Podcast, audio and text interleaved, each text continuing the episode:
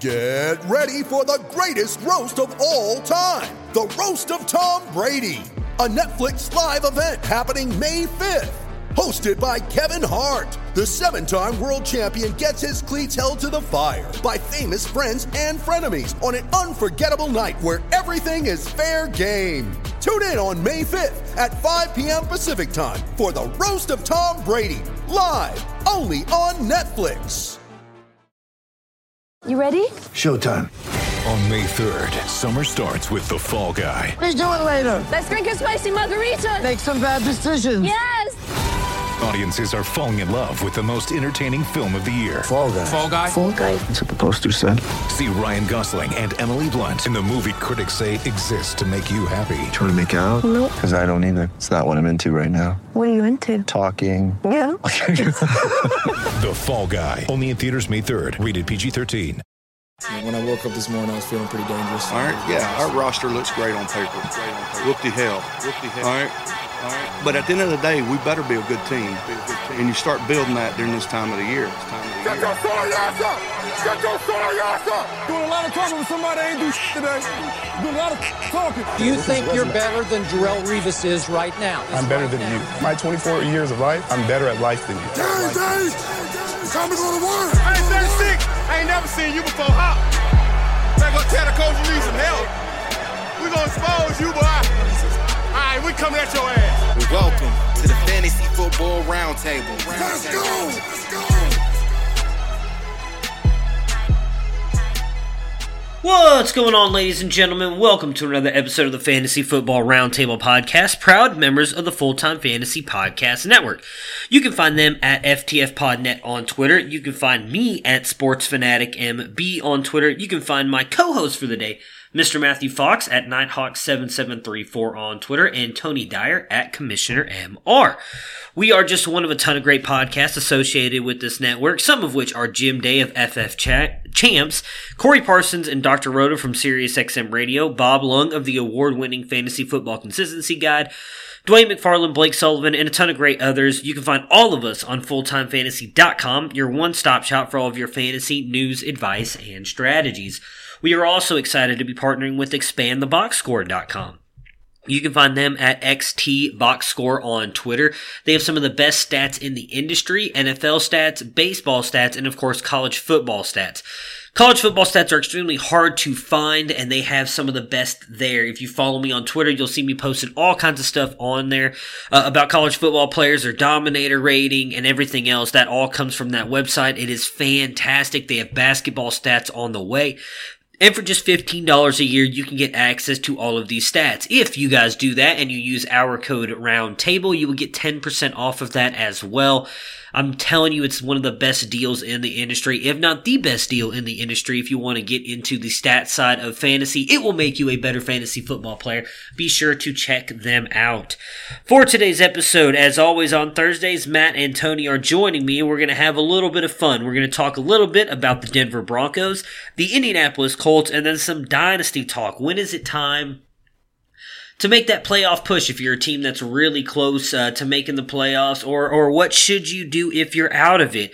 Whenever you would you start scouting prospects trading for picks and everything like that? Maybe some underperforming players. We're to do a little bit of dynasty talk today on uh, the podcast. Looking forward to it. You'll probably hear a lot more of Matt and Tony moving forward as I'm still kind of recovering from the flu. That's why I probably sound a little bit nasally to everybody, but I'm definitely looking forward to talking to these guys. So let's jump on here with them and get to talking about the Colts, Broncos, and some dynasty talk.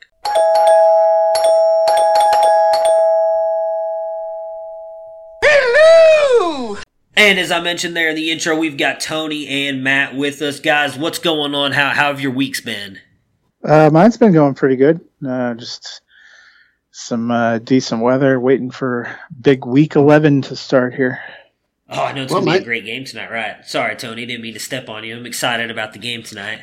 No, it's not stepping on me at all. The the all I was going to say is my week's gone great, but it's not been good weather. Midwest weather is terrible this time of year.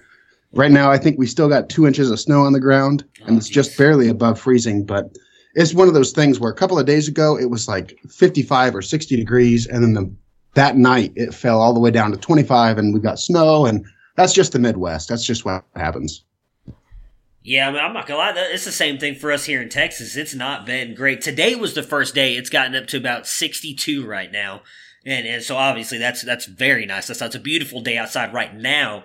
But Monday and Tuesday for us, I think it was like in the teens, really bad wind, rain. I think that's probably what's caused me to be as sick as I have have been the past couple days. It has not been fun. Today has turned out to be a very beautiful day, but the past couple days, not fun at all. I, I am not excited about it. Uh, but we do have a good game tonight, which uh, I can, man, I can't wait for. But we'll save some of that for the talk later, especially with the Colts talk that we're going to get into uh, as we were talking about a little bit off air there. Let's jump in and talk about these uh, the teams for you guys here in the Denver Broncos and the Indianapolis Colts. We eating all day, bro.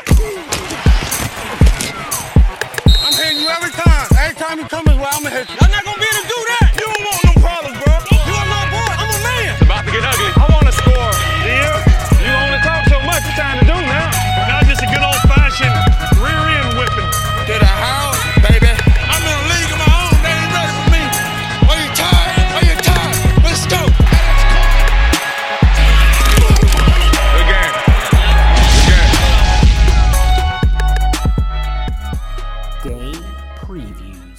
Matt, you are a, a big Broncos fan, as everybody knows who listens to the podcast. Uh, as we have been the past couple weeks, kind of got away from it here the last two weeks, but we're going to jump back into it.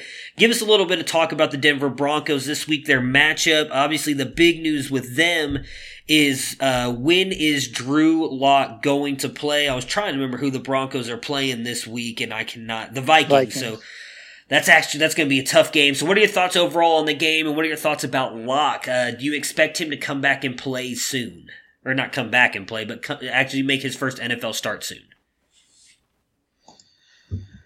That's kind of the big question, I guess. He did start practicing this week, which is uh, somewhat optimistic. I know some reports were talking about him splitting first team reps. I watch uh, the local reports, and both last night and this morning they reiterated that he has not at any point practiced with first team receivers. That seemed to be a special point of emphasis, which I took to be uh, sort of an interesting sign. A lot of the discussion has been that they have a 21 day window to activate him, and some people thought he would not. Some of the local beat reporters think he will not get activated until week 14. I would say week 13 probably be the earliest. And then it's a question of whether he even starts. I know Elway was high on him in the offseason, and they were happy when they took him. Vic Fangio, during most of uh, training camp, looked like he was afraid a kitten would be massacred on live TV if he had a compliment for Drew Lock. and that has led me to wonder if the whole way they're playing Drew Lock isn't as much about the front office not believing in him as the coaching staff saying, we don't want him. He sucks. We will not play with him. And the front office trying to protect them a little bit um, because it's just it's been really weird. You know, the guy sprained his thumb and ended up on IR. Uh, he's supposedly there was a lot of talk before even their bye week when Joe Flacco went out that uh, Bach has been healthy for a while. They've just been waiting to start practicing. They could have brought him off IR week nine. We're already in week 11, and they're saying it's at least two or three more weeks before they'll consider bringing him off. It's a really weird strategy for a team that's three and six. I mean, if anyone, I know one of us on this podcast has a three and six team that they still think is going to make the playoffs. I do not think my three and six is coming anywhere near the playoffs. So it's even stranger to see, you know, the only thing I can think is they saw enough in training camps that the coaches said that's not going to work for us and they want to go get somebody else but I'd almost think that would be a reason to try to throw him out there and have him look bad to justify picking somewhere else. I just, I don't know. It, none of it makes sense to me. What the Bengals are doing makes sense. You drafted a guy, put him in, uh, see how how that's going to work, and see if uh, you're going to get anything out of him. But the way this is being handled just doesn't make any sense to me at all. Yeah, I'm with you on that. I, I would. I know we've kind of I don't want to beat a dead horse here because we have talked a lot about uh, what, what, we think and with Drew Lock being out there. I hope that he does get a chance to go out there. We were talking obviously off air a little bit there uh, that hopefully he gets a chance to play at least in week 13. You don't think there's really much of a chance he plays next week either. So hopefully he gets a chance because I'm, I'm with you. I think if, if he doesn't show out or doesn't play well in those last four weeks, then at that point, uh, then you need to draft yourself another quarterback in next year's draft, which they do have a lot of really good quarterbacks coming out, something we might be able to talk about here in a little bit.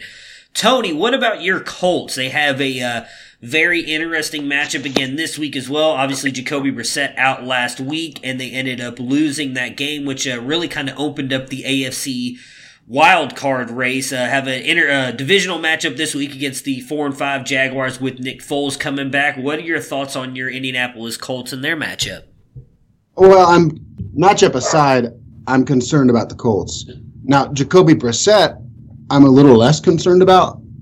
I know that he obviously missed last week, much to our demise. Um, three interceptions, was it? Anyway, that's not the point. Frank Reich came out yesterday and said Jacoby should be practicing in full. And as long as he practices in full yesterday and gets through the day, he should be the starter. And that's exactly what happened. So Jacoby practiced in full. I didn't see the injury report for today. I'm looking at a report from yesterday. Um, I expect Jacoby to be the starter. That's an improvement. But what I'm more worried about is when I pulled up the injury report for the whole team. Sorry about the dogs, but anyway. Um, oh, that's one, right. one, two, three, four, five, six starters did not practice. Mo Alie-Cox, Parris Campbell, Pierre Desir, Jack Doyle, T.Y. Hilton, Jordan Wilkins. I'm really worried about the health of the, the team as a whole. And even though I have a great deal of belief in Greg Ballard and the way that he's acquired free agents and the way he trades down in the draft to get extra talent, I believe that that team is deep and I believe that the team is consistent. All of the things that I would want to see out of a willing, winning football team, I see in Indianapolis. But I'm a little bit worried that these injuries are so top heavy that there's no coming back from that, if that makes any sense at all. Especially, we talked earlier, Jack Doyle, that injury is significant.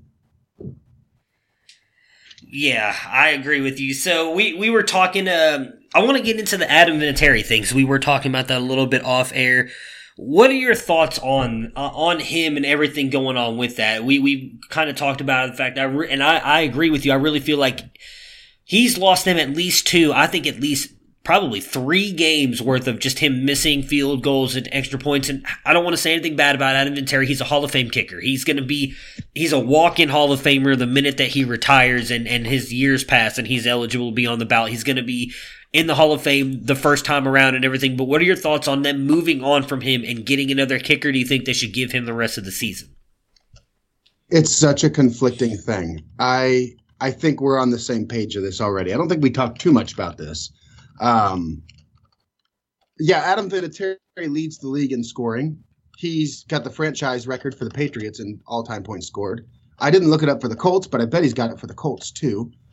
Yeah, there's there's something that those things tie you to Adam Vinatieri and want to make you believe that everything's okay forever. But time will it'll get you. You know, it just it doesn't last forever. This year, Adam Vinatieri is at 71 complete 71 percent completion for all of his kicks, field goals and uh, extra points. I just looked that up. So that's as of week 10, 71%. So he's okay. only making it in three out of four times.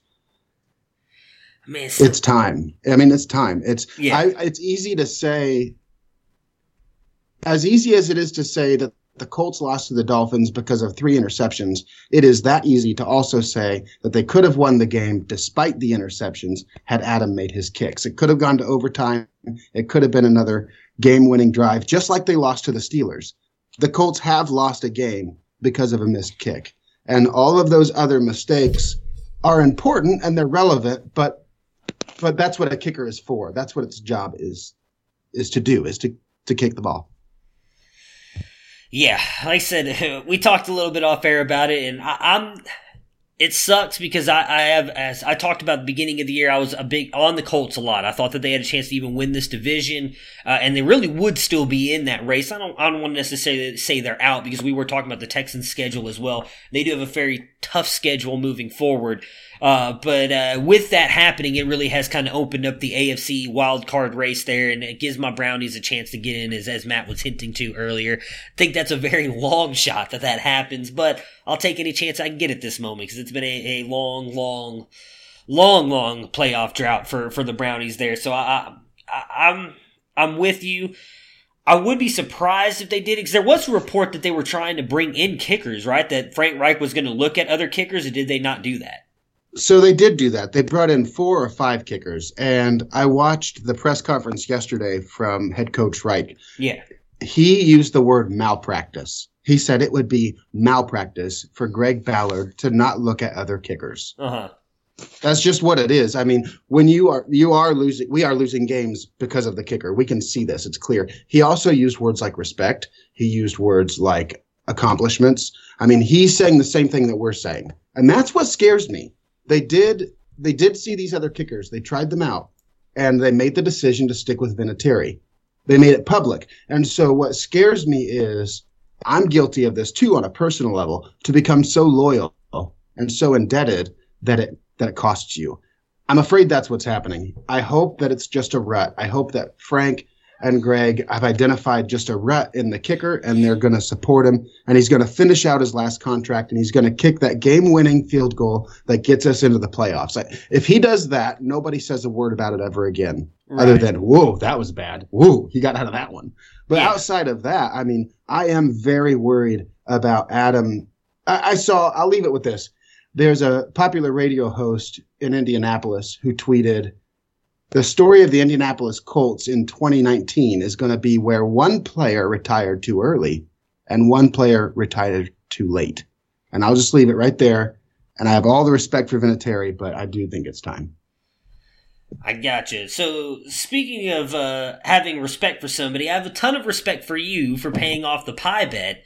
For those of you who did not oh. see that, uh, I'm I'm not gonna lie. I was two pies, two pies. That, that was very bold of you. Uh, so if anybody didn't see it, me, you, and Dennis participated in the fantasy alarm thing they do. Uh, where they pick a wide receiver to have a good week. Lowest scoring wide receiver gets a pie to the face. It is for a, a children's charity as well. Uh, so just kind of talk about that. Who who'd you picked? What happened? And then where they can find this video if they have not had a chance to see it yet, because it is it is pretty good. I I appreciate that. You can find the the video on Twitter at Commissioner Mister. I've got it posted there. Um, but yeah, basically, essentially, we had to choose a wide receiver that we thought was going to lead in fantasy points. And the catch was I couldn't choose anybody who'd already been chosen. Yeah. And you guys went ahead and took all the good ones. So I was left with a guy that I thought, honestly, I thought it was sneaky. I felt good. I thought, wait a minute. Emmanuel Sanders is sitting here. I'll take him. It's a perfect fit. I love it. I love Emmanuel Sanders in that offense and he caught two passes and was out before halftime. So I was obviously the loser. Um, so yeah, essentially, I went to the went to the store and got a pie filling. You should have seen the guy because I had one can of whipped cream and two pie crusts. Uh-huh. And I said, "Hey, how how many cans do you think I need for these two pies?" And he looked at me and he shrugged his shoulders and he's like, "Dude, I'm not a baker." so I had to go back. I went back actually about two more cans of the pie filling. But anyway, that's not the point. Um, I actually had three crusts too. I didn't have enough pie filling. So two pies. That was the joke. Um, I wanted three. It was a lot of fun. I can't wait. What's the charity? What's that promoting? I can't remember what the name of the charity is. I'll look it up real quick. But I, I do want to say I don't know about us picking the best wide receivers. I, I picked Christian Kirk, and I mean, well, come on. That was the best one. Uh, well, it's the best one because he won. He was the best well, yeah, wide receiver. That's the best one because he won. I don't. I don't know if that was the best pick. I mean, I'll, I'll be honest. Uh, the fantasy alarm guys took a lot of like the top wide receivers and they do it well, too between themselves. Did. So I thought that who was took, uh, uh, very. My question though is who who took Marvin Jones? That was going to be my pick, about somebody that was taken him. That was Dennis. Dennis was the one who who took yeah. that. Yeah, I'd have taken Jones had he been available. So, um, but no, uh, but then I was very happy with my Manuel Sanders pick. I'm going to pick him again. I'll probably get another pie in the face for it. Yeah.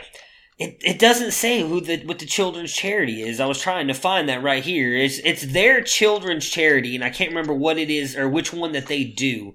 I'm watching all of these other people posting their pie bets, though. It is fairly hilarious. All the people who are uh, taking pies to the face in this one, though. I have a bad feeling that's gonna happen uh, very soon for for one of us though. I I, I think uh, so. Matt, I know you uh, you kind of got in late on this. You had a bunch of stuff going on with your other job. Are you going to try and jump in on this this week, week eleven? Because I think we're going to keep doing this. I'm pretty sure last week I picked Amari Cooper. Oh, you did? Okay. Well, you still lost. You lost to me, but that means you did. You didn't get a pie in the face. So I guess that that's okay. I didn't see you pick Amari Cooper. Then again, I'm not gonna lie. I felt like I was dying Sunday and, most By of the the time past couple looking, days. So. Dennis Dennis said pick somebody out of the night game. Oh, gotcha, gotcha. Okay. Yeah, I'm I'm excited. See, I'm not gonna lie. My wife was uh, my wife was very upset that I ended up not losing that because uh, she went when I told her about it, and I was honestly not sure if Christian Kirk was gonna do that good or not. She was all excited about possibly pieing me in the face, and I'm glad that I didn't win. I'm glad that I did not lose that, though it did look like it was kind of fun for you there, uh, Tony. I mean, he said, two the two pies was just kind of put it over the top there. So I'm I'm, proud of you for for paying it off. Though it takes a a lot of guts because I saw him post something the other day that there's still a bunch of people who have not paid it off yet, and and I'm Well, you know, the part of part of it is that it is fun. It gets people together. I had a bunch of people at work talking to me about football and talking about. We were talking about wide receivers. We talked about charity, and then the next thing you know, when I'm standing out there, if you are watching that video, I get, did get hit twice. Yeah. The first pie was a really good friend of mine. The second one was a guy I really don't know that well. Uh-huh. He's a jan- he's a janitor at work, and he was just driving by on his zamboni cleaning up for us. And I said, "Hey, dude, come over here. Will you hit me in the face with this pie?" You should have seen the look on his face. It was like uh, his son had just been born. And so it was so fun. It was a lot of fun. You're absolutely right. To just to get everybody together. It was a, it was more than just getting hit in the face or it was more than just losing a bet. It was a kind of a community thing. It was a lot of fun. yeah, it definitely was. I can't wait to see who you guys pick this week and how all that other stuff goes out because I I'm hope I would imagine you, there's no way you can lose every week. So I'm excited to see if, if who loses this week and and how and how they pay off the bet this week. But as I talked about in the beginning, we were going to do some dynasty talk today, and, and I want to kick it off with the discussion that we were having right before we jumped on air because it seemed like we're on different sides of this. I'm going to let you take it first here, Tony, uh, because you brought it up. There's been a lot of discussion about if you should or should not have a trade deadline in a dynasty league. We are obviously approaching the playoffs. I have a couple of my main home dynasty leagues. We have trade deadlines. I had one last week and one that ends here in the next hour before the kickoff of the Thursday night game. What about some of your leagues that you brought up about a trade deadline in there and tell us why you do, don't like it? And then Matt, because you also seem to have kind of a, uh, I don't want to say a problem with it, but you were on the other side of it. Talk about why you were on the other side of the trade deadline for dynasty league. Well, uh, first of all, I want to bring Matt in on this one more. Like I feel like I've kind of dominated the conversation for the last few minutes, and that's okay. I but because that's how it's flowed. But I really, Matt, this is something that Matt and I, I see. I feel like we could have talked about this before the show for hours. I mean, immediately we we were on the same page with some things, and again, but we were communicating well. That's what I'm saying. So, I guess Matt. My thought is, I'll just start it off here, and, and I want you to take over quickly. I've got a home league that has a trade deadline that ends at kickoff for tonight's game. And I like that. You don't like that. So let's just, will you take over and tell me why you don't like that, please? In my opinion, if it's dynasty, you don't have a trade deadline, period. If you have a trade deadline, it's not actually a real dynasty league. Well, I guess then my question with it is because I look at it as a way for the championship teams to make a decision if they're are you going to make the run or are you not like here's the line in the sand and it, you have what you have you can't there's no does, does that make sense you can't i feel Well, like otherwise so here's a go ahead here's yeah. a massive problem though. Dynasty is meant to be a, a year round kind of thing where you're you keep your same rosters, you don't give up players. So making, you know, late season or playoff run moves, you know, sometimes you get burned by another team doing that, sometimes you don't. Um, but that has far reaching consequences. The other reason I am firmly and staunchly against it is in many platforms, if you set a, a trade deadline, you are stuck with no trades until the league year reboots. And if you are a primary ESPN player and you put a trade deadline in I see. November, you will not be able to trade until April or May. I see. Yeah, and I agree with That's that. That's ridiculous. ESPN is the least dynasty friendly app I've seen.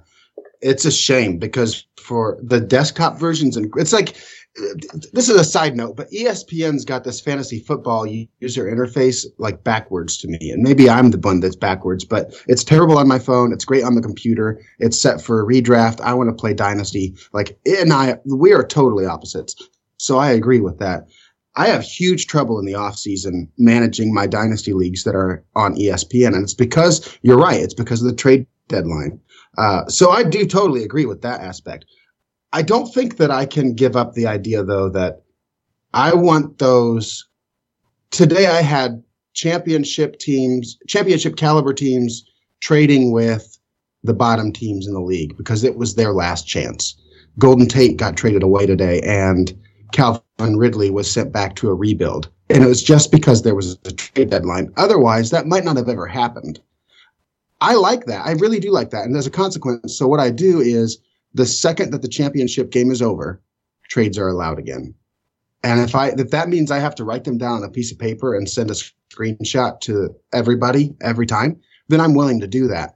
But I want to create that suspense. I want that surety that that is a result of a trade deadline where you have to make a decision to not have any more trade acquisitions. The wire will stay open, but trades are done. I don't know. Maybe I'm crazy. Yeah, I just I don't agree. Okay. Yeah. No, I'm, I'm with you there. No, I mean I, I like it. The whole the whole saying is uh, deadline spurs action, right? I mean, my my question to you then, Matt, would be, and I would imagine it doesn't happen that often, but you know, the NFL has a trade deadline. It, it, it's to allow for some continuity, I guess, moving forward and into the playoffs. Like my biggest fear is, and why I have trade deadlines in mind, is what happens if someone makes some kind of trade where I'll, I'll give you guys um, uh, one for instance in one of the dynasty leagues I'm in where my trade deadline is is today. Someone just reached out to me because I own Zeke and my team's like middle te- like I'm I'm the sixth spot right now. There's a chance I don't make it in. Like my team's just not that good, and he wants Zeke. And he's offering me a bunch of players that I really don't want and a bunch of picks. Like for me, my my that's not a good way to put it because I I won't do what I'm about to say. My biggest fear is someone's going to do a trade like that and then end up trading the player back in the offseason if that makes sense. Does that make sense? Well, that's a different issue. That's a totally completely different issue. So if you're talking about now if it's honest, then there's no problem at all. If I trade you Zeke today and something Yeah. changes and 6 weeks from now you trade me back Zeke, nothing's wrong with that. But if you're talking about some deal where I'm going to trade you this player for your playoffs and you're going to give him back to me at a discount from what I paid you because you won the money, that's collusion and both of those owners need removed from the league immediately. So, yeah, I agree that there is uh that that risk exists, but that comes back to the integrity of your league and the quality of the people that you're inviting into it. Right. Yeah, but you can't always know that. And that that's always my biggest fear in keeping a trade deadline open because you also have I don't know, maybe maybe I'm old school, but I just I don't like the fact that if I were going into say a championship like last year, I'll, use this as an example. In one of my home leagues last year, I was going into the championship game and the person I was playing had Todd Gurley. If he was able to possibly, for any of you who don't remember, Todd Gurley was questionable going into that Week 16 game. There was a lot of talk that he would play. They eventually ended up putting in C.J. Anderson, and obviously C.J. Anderson had like a massive day. So if you own C.J. Anderson, you put him in, you likely won your day. Well, he had C.J. Anderson, but he also didn't know that C.J. Anderson was going in. If the trade deadline, or there was no trade deadline, he could have then probably made a move to get move it to get a more secure running back to put in there, knowing Todd Gurley likely wouldn't play, and I ended up winning mostly because of that. And and I just feel like you shouldn't be able to make moves in the championship round to improve your team. I just feel like there should be a certain point where almost like what you said, Tony, kind of you have to shit or get off the pot at this point. You either you're going to make the run for the playoffs or you're either going to pack it in or you're going to sell and move toward a rebuild and this is your time. You know it's right now. You got to make that before the the championship round comes up. Fox, I'm interested in what you have to say about that. I mean, I had to trade somebody that had Todd Gurley made a trade that I was facing in a championship game last year, and I lost because of it. I still wouldn't have a trade deadline. Man, really? Man, I literally lost. I literally lost in the championship game because he was able to successfully sacrifice picks and something else to get a playable running back and beat me. Man, well, you're a. I'll You're- tell you what, man. If you're sticking to your guns, I'll give you credit for that. You're a better man than me I mean- because I'd be pissed. Yeah, I'd be mad. That's the way. To me, that's the way it goes. You know, it's and he'll have some long-term consequences, and I wish I hadn't lost, but that's the way. It, that's the way it rolls. I'd much rather have that than a trade deadline. Well, but so, but what is your biggest proponent against trade deadlines? Because, like, for instance, I, what I do with mine is almost the exact Bush same thing with, with, with Tony. That would be my.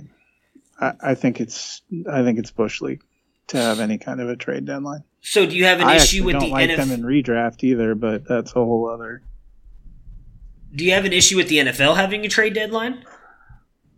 Yeah, I, I mean, I think it's pointless, but they don't really make a lot of in-season trades. Actual football, with all the economics and chemistry and things like that, in-season trades rarely happen and rarely work out. You'd have to have a specialty position. I think that's the reason you have most of those Yeah, that's trades. fair. Either offensively, they're going to come from complete need based, or they're going to be similar systems. The bigger trades you get in the NFL are defensive ones, like what Yeah. Marcus Peters did for Baltimore. So I, I I think that's an apples and oranges comparison. I think of it more like baseball. They have a trade deadline, and then they also have a workaround when you get past the trade deadline. Yeah, yeah, the waiver system. Although that that did go away Yep. this this year. This year, there's that's not there anymore. This past season, the 2019 season, there's no longer the the waiver system where they can do that. I, I mean, see, I get it if Wow. Well, no, that's fascinating. I think the freeze is fun, and he doesn't. That's just fascinating to me. Like, because I have all the respect in the world for you, Fox. I know you know what you're talking about, but that's just fascinating to me. And you're and you're honest about it. That's so cool. No, I really appreciate your genuineness about that. Even to have lost in a championship trade, I just hats off to you, man. Good for you. Yeah, I was trying to look up what it was, but it was the guy I was playing in the title game had Gurley. He may have actually traded for C.J. Anderson because I think he had John Kelly, and that didn't end up being the handcuff. And he would not have had a playable running back if he hadn't been able to execute the trade. Yeah, I mean, if it was uh, Rams backup, it was not John Kelly.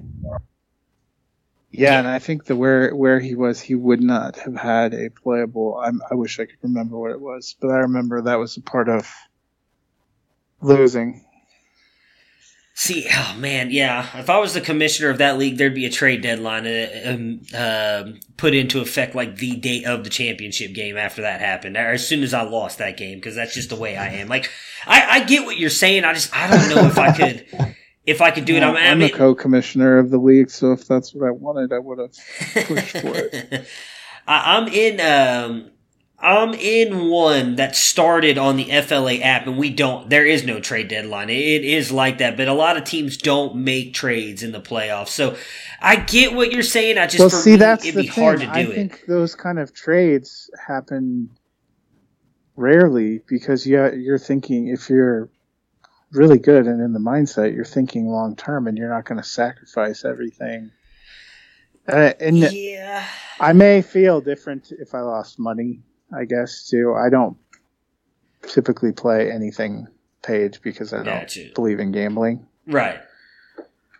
So that might have some impact on my feelings. I think. See, okay, so that that might be the biggest part. I think you would because that's. I, I don't know about Tony's, but do, are yours uh, the one that you're talking about? Is that a money league, Tony? Oh yeah, yeah, that's pretty high stakes league. That's my, Yeah. highest stakes league. Yeah. Yeah, so the two that I'm talking about are as well. So I think that part, in all honesty, is part of the thing that goes into it because even in a dynasty league, at least for me, my perspective, I hate rebuilding, and we'll obviously talk about that here in a minute. I'm always trying to win every year, but that and that is part of the reason why I think there should be a cap on that. Though I just I don't want to keep jumping into it talking about it, but I would I would hate for that to happen. I would hate to have built a team for so uh, you know whatever off season and into the season, and then the championship league just because some dude's like, oh, you know what, I don't need this running back. Sure, just give me your first round pick, and then a guy's able to get a, a running back and then ends up beating me because of that would just drive me crazy. So.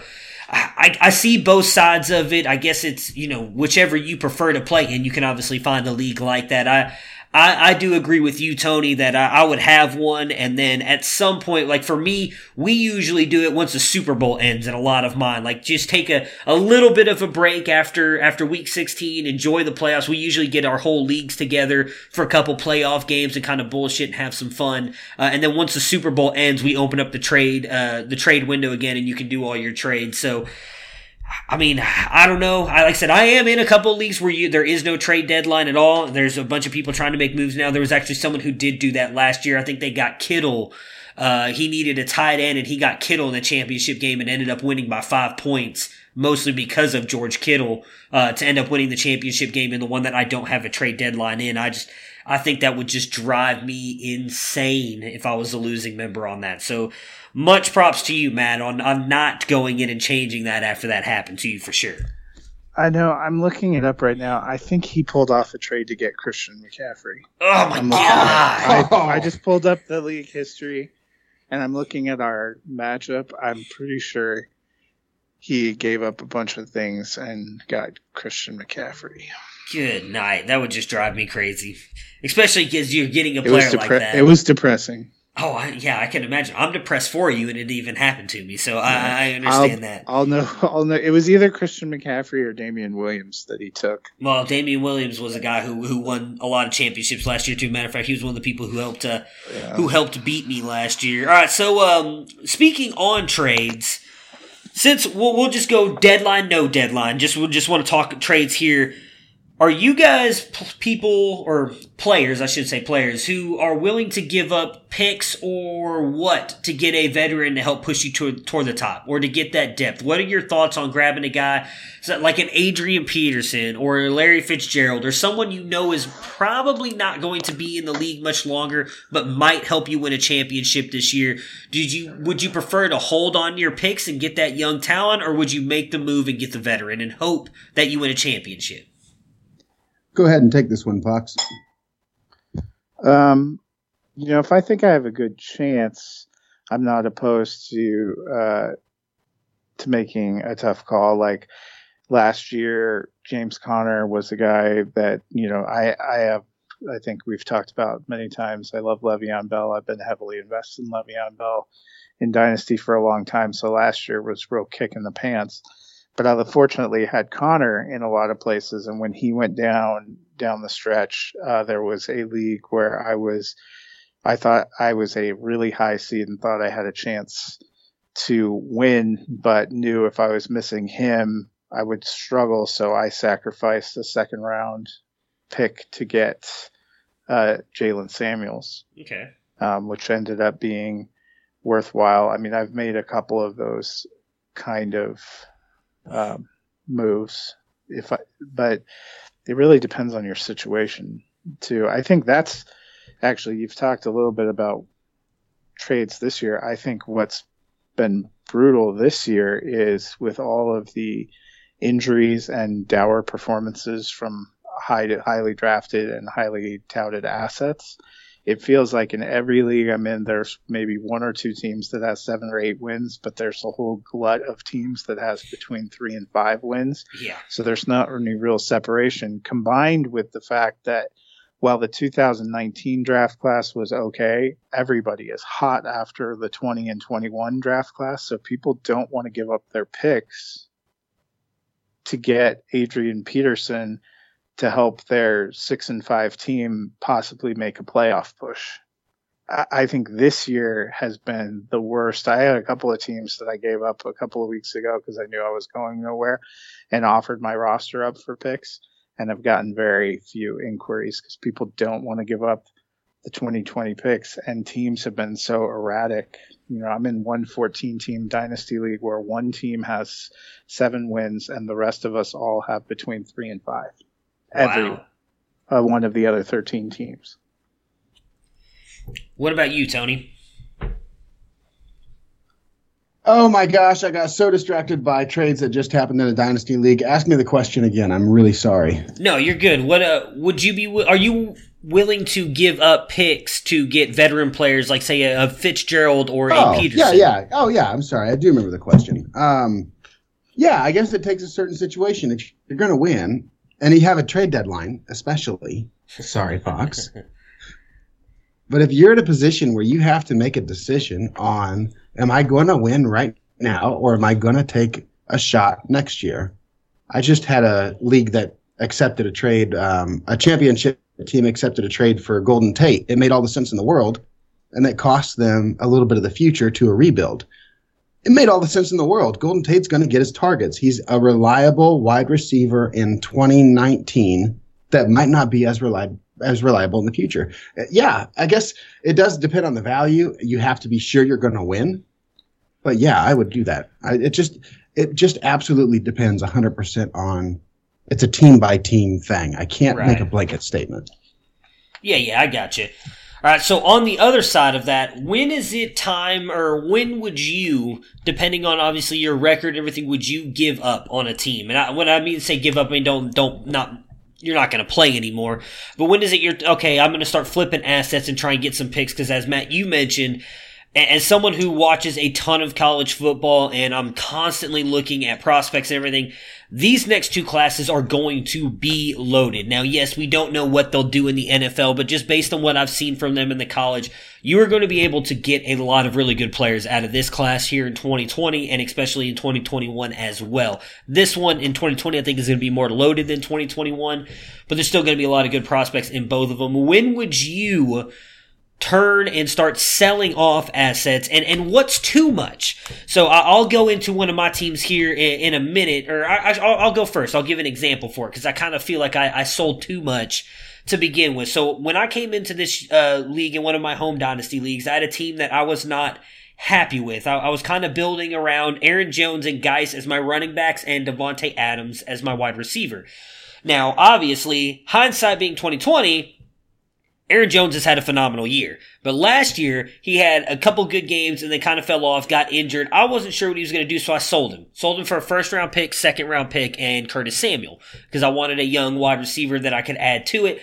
Now it looks like whoever got Aaron Jones ended up winning that deal, but I knew I was going to have to build a, a, a better team. I ended up turning a bunch of players around, and I've got four first round picks, three second round picks uh, in this league, and now I'm building around Derrius Guice and and Davante Adams are really and and George Kittle. Those are my main keys of that team, and and I'm trying to rebuild through this draft, knowing that my team was not going to be good that year this year. Have you guys done that before? Are you willing to do that before the the season starts, or you want to try and play the season out? And then at what point in the record would you be willing to sell off, and what is too much of a sell off? Like what player is Davante Adams or, or DeAndre Hopkins or Odell? Are they untouchable or are those players you want to build your your franchises around or is anybody tradable at for the right pr- price, I guess is the way to put it. I want to jump in on this because I want Fox's reaction. I think he's going to have a more complete reaction, and mine's probably a little more personally biased. I have a team that is currently four and six. Okay. Here's what I'm starting. It's going to be a mess, so I'm going to read through some names. I'm sorry. No, you're good. Desha- Deshaun Watson, Todd Gurley, Saquon Barkley, Odell Beckham, Davante Adams, Brandin Cooks, Zach Ertz, and a healthy bench, a middle of the road bench, not a. It's not the worst bench. Right. E- Every week I've started superstars, Yeah. and I'm four and six, and I'm at a position where I'm unwilling to discount almost any of them. I feel like I've been hit with all the bad luck all at the same time, and if I just sit tight and take my loss, at least I'll get. I mean, the top end first round pick, Right. and I'll have all my superstars. I just I'm at a position right there where I'm not. So maybe I'm a little biased because that's the league that I just dive my soul into. And on that team, I'm not selling anybody. There are other teams that I will sell any player, but I'll sell them the same as I would sell them any other time. It doesn't make much difference to me. So, right. Matt, I just wanted your response to that. What would you do if you were sitting on a team like with a roster like that and you were losing? What would you do? Well, see, I think this is a tough, tough year, um, especially if you're talking about dynasty. We talked about, uh, you know, the consensus probably top four picks um, for redraft this year were Saquon Barkley, Alvin Kamara, Christian McCaffrey, and Ezekiel Elliott. And if you drafted one of those, you're probably doing really great. Three of those guys, if you drafted them God only knows what the rest of your your team is looking like. I mean, we've had Davante Adams miss some serious time. Juju Smith Schuster, who a lot of us had hopes for, has been on a team with just terrible pass offense. The two Minnesota receivers, if you had built around either of them or had them that you were counting on, have been wildly inconsistent. I mean, it has been a weird year. All the marquee quarterbacks that that have gone down to injury and missed significant time. So if you have a core of players that are good players that you still believe in like that, having a four and six team because you're having an off season isn't uh, isn't, in my opinion, a reason to blow it up. Well, I the felt teams... crazy. I'm glad to hear you say that because I felt like a crazy person. Somebody offered me Diggs, a second round pick, and some droppable garbage for Davante Adams and in, deep in my gut, I wanted to do the deal because I felt desperate, but I knew that that was not enough. So I passed. He called but me Adams, a crazy idiot. Go ahead. Adams has really, you know, Adams has had a fluctuating season just because of injury. When he's been in there, he's been a huge piece of the offense. I mean, even in a game where the Packers offense looked like it didn't fundamentally exist on his first game back from the toe injury, he had seven receptions for 41 yards, which is an okay PPR day. I mean, that showed you that he's a focal point of the offense. Stefon Diggs has had a couple weeks where he had seven for 168 and three touchdowns, and a few more weeks, feels like more weeks than not, where he's gotten you like two receptions for four yards, and you're just sitting there wondering what fresh hell you've stepped into. So. To be fair, I mean, though, it's, I, it's I initiated the conversation. I started the conversation just so that yeah. we're fair. I said, "Hey, what's the price on Diggs?" Because I like Diggs. I think that Diggs is going to be good, and I think he's going to be good for a long time. He's a young guy. Thielen's an older guy. I think they can both be good for a while, and then Diggs will be great for a while. I'm willing to take that risk, and the conversation quickly turned into "Give me Davante Adams." No. See, I mean, I'm in more of the position. I, I think where there might be value. You know, I mentioned a little bit earlier. There's a couple of teams where I could tell I was going nowhere and I probably need to start a rebuild and stop. You know, I've spent a couple of years trying to hang on, trying to build around some assets, and it's just not happening.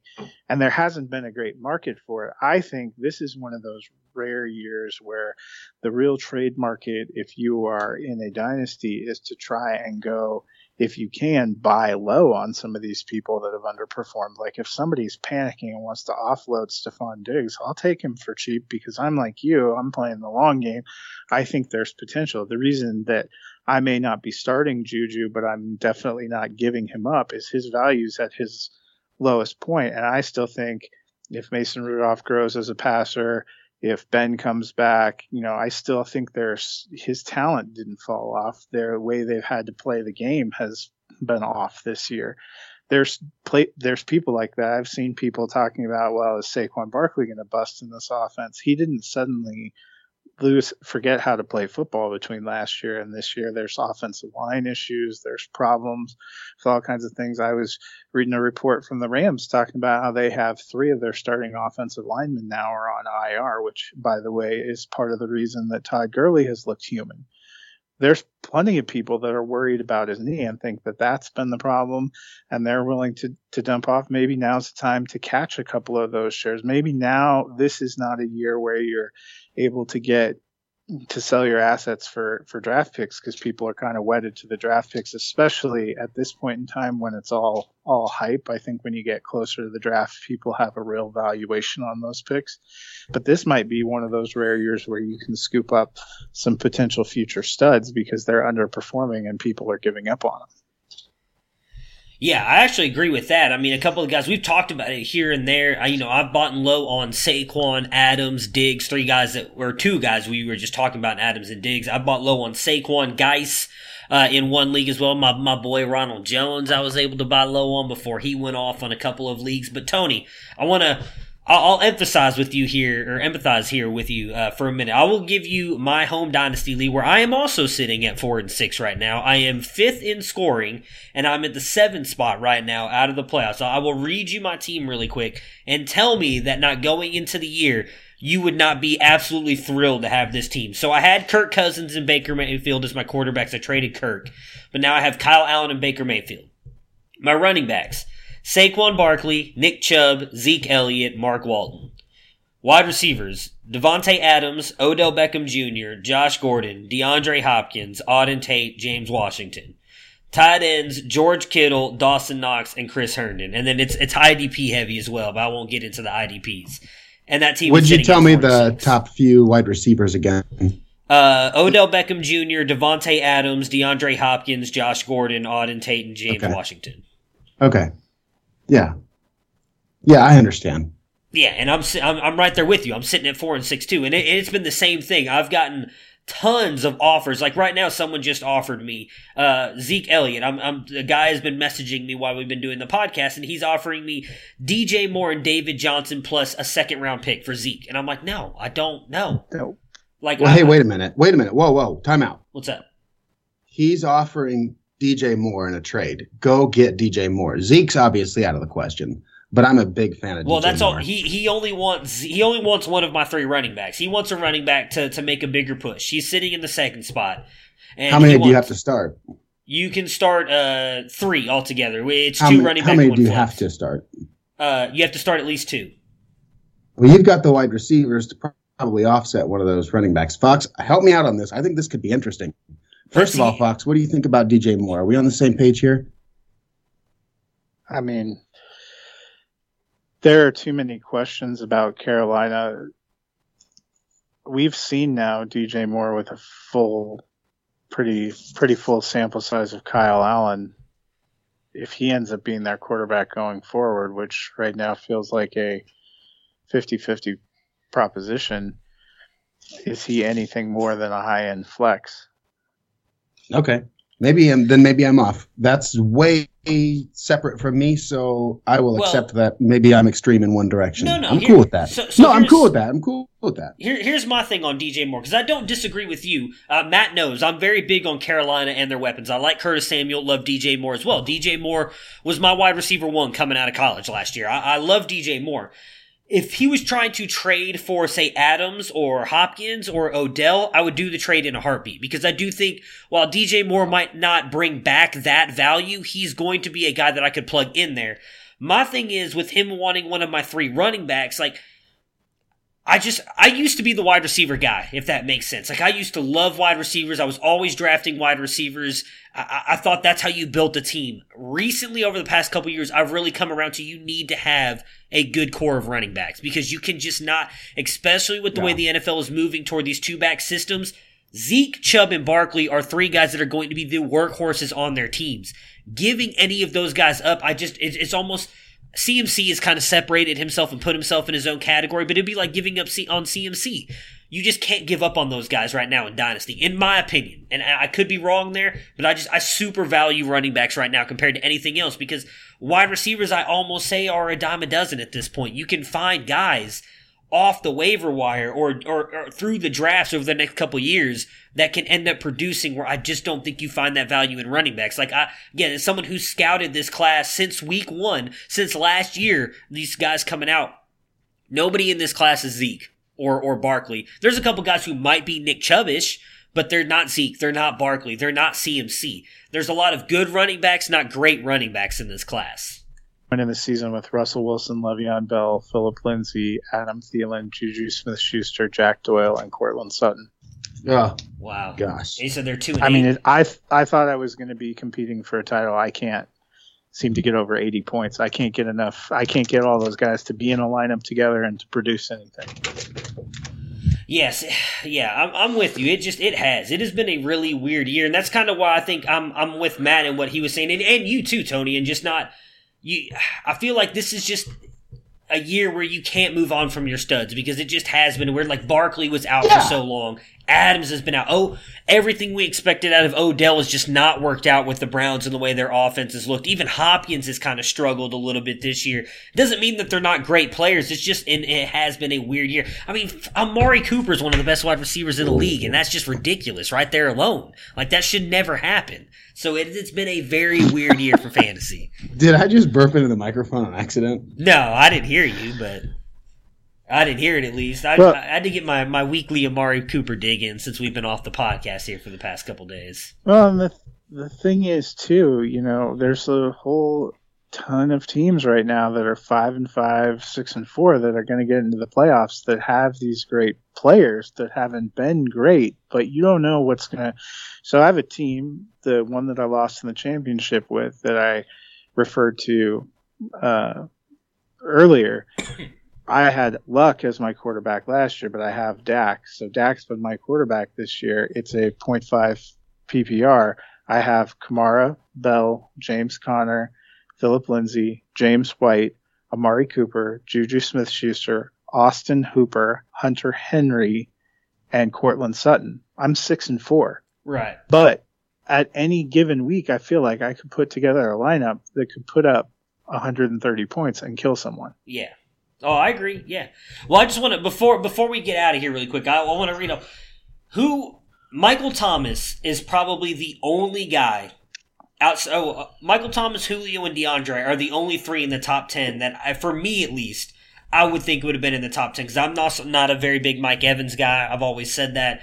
But right now, your top 10 wide receivers Michael Thomas, Mike Evans, Amari Cooper, Chris Godwin, Tyler Lockett, Cooper Kupp, Kenny Golladay, DJ Chark, Julio, and then Hopkins. I don't think anybody had half of those people, if not six or seven of those guys, in the top 10 going into this season.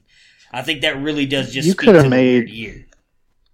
You could have made cases for Cooper, Golladay, and either of the Buccaneer. I don't. I think what's surprising about the Buccaneers is that they're both in there. I Yeah. think you could have made a case that one of them would be, based on uh, a lot of optimism for their offense.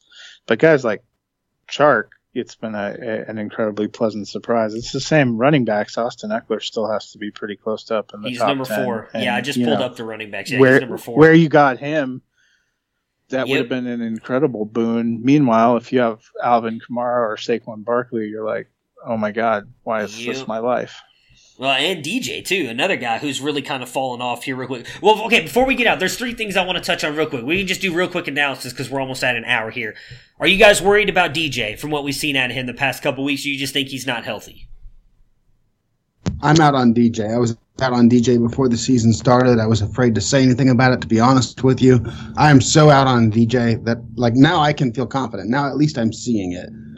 I was worried about this, and I'm totally out on DJ. All right. What about you, he Fox? looked uh, he looked incredibly slow on a couple of those plays. I saw one of the funniest burns on Twitter was putting up a, a meme of him saying this is Le'Veon Bell when he's 92.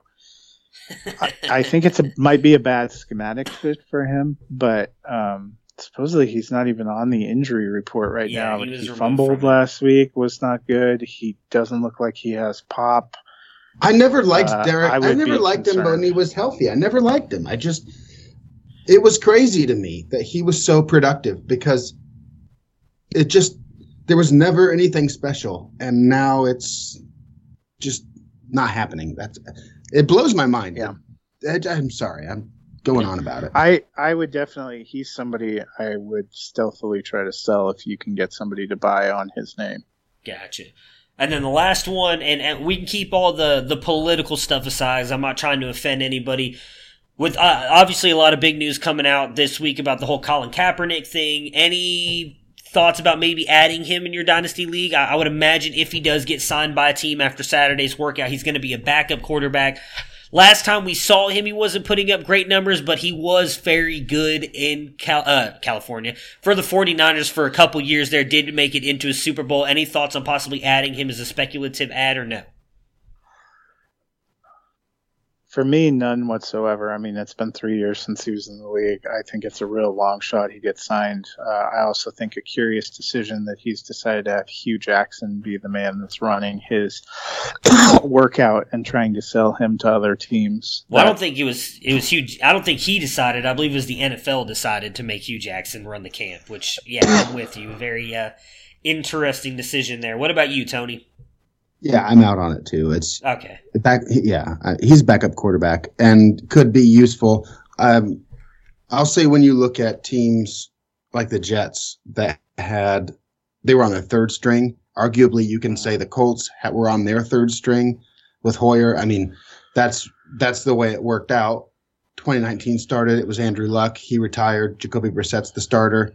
I don't mean disrespect to Jacoby, but I think Colin is better than a lot of third string quarterbacks and Yeah. most second string quarterbacks, but the mess is just not, not worth it. And he's not gonna, he's not a first, he's not your guy. Gotcha. Well, my my thing with even doing a speculative ad at this point in time is what team or situation of consequence is looking to add Right.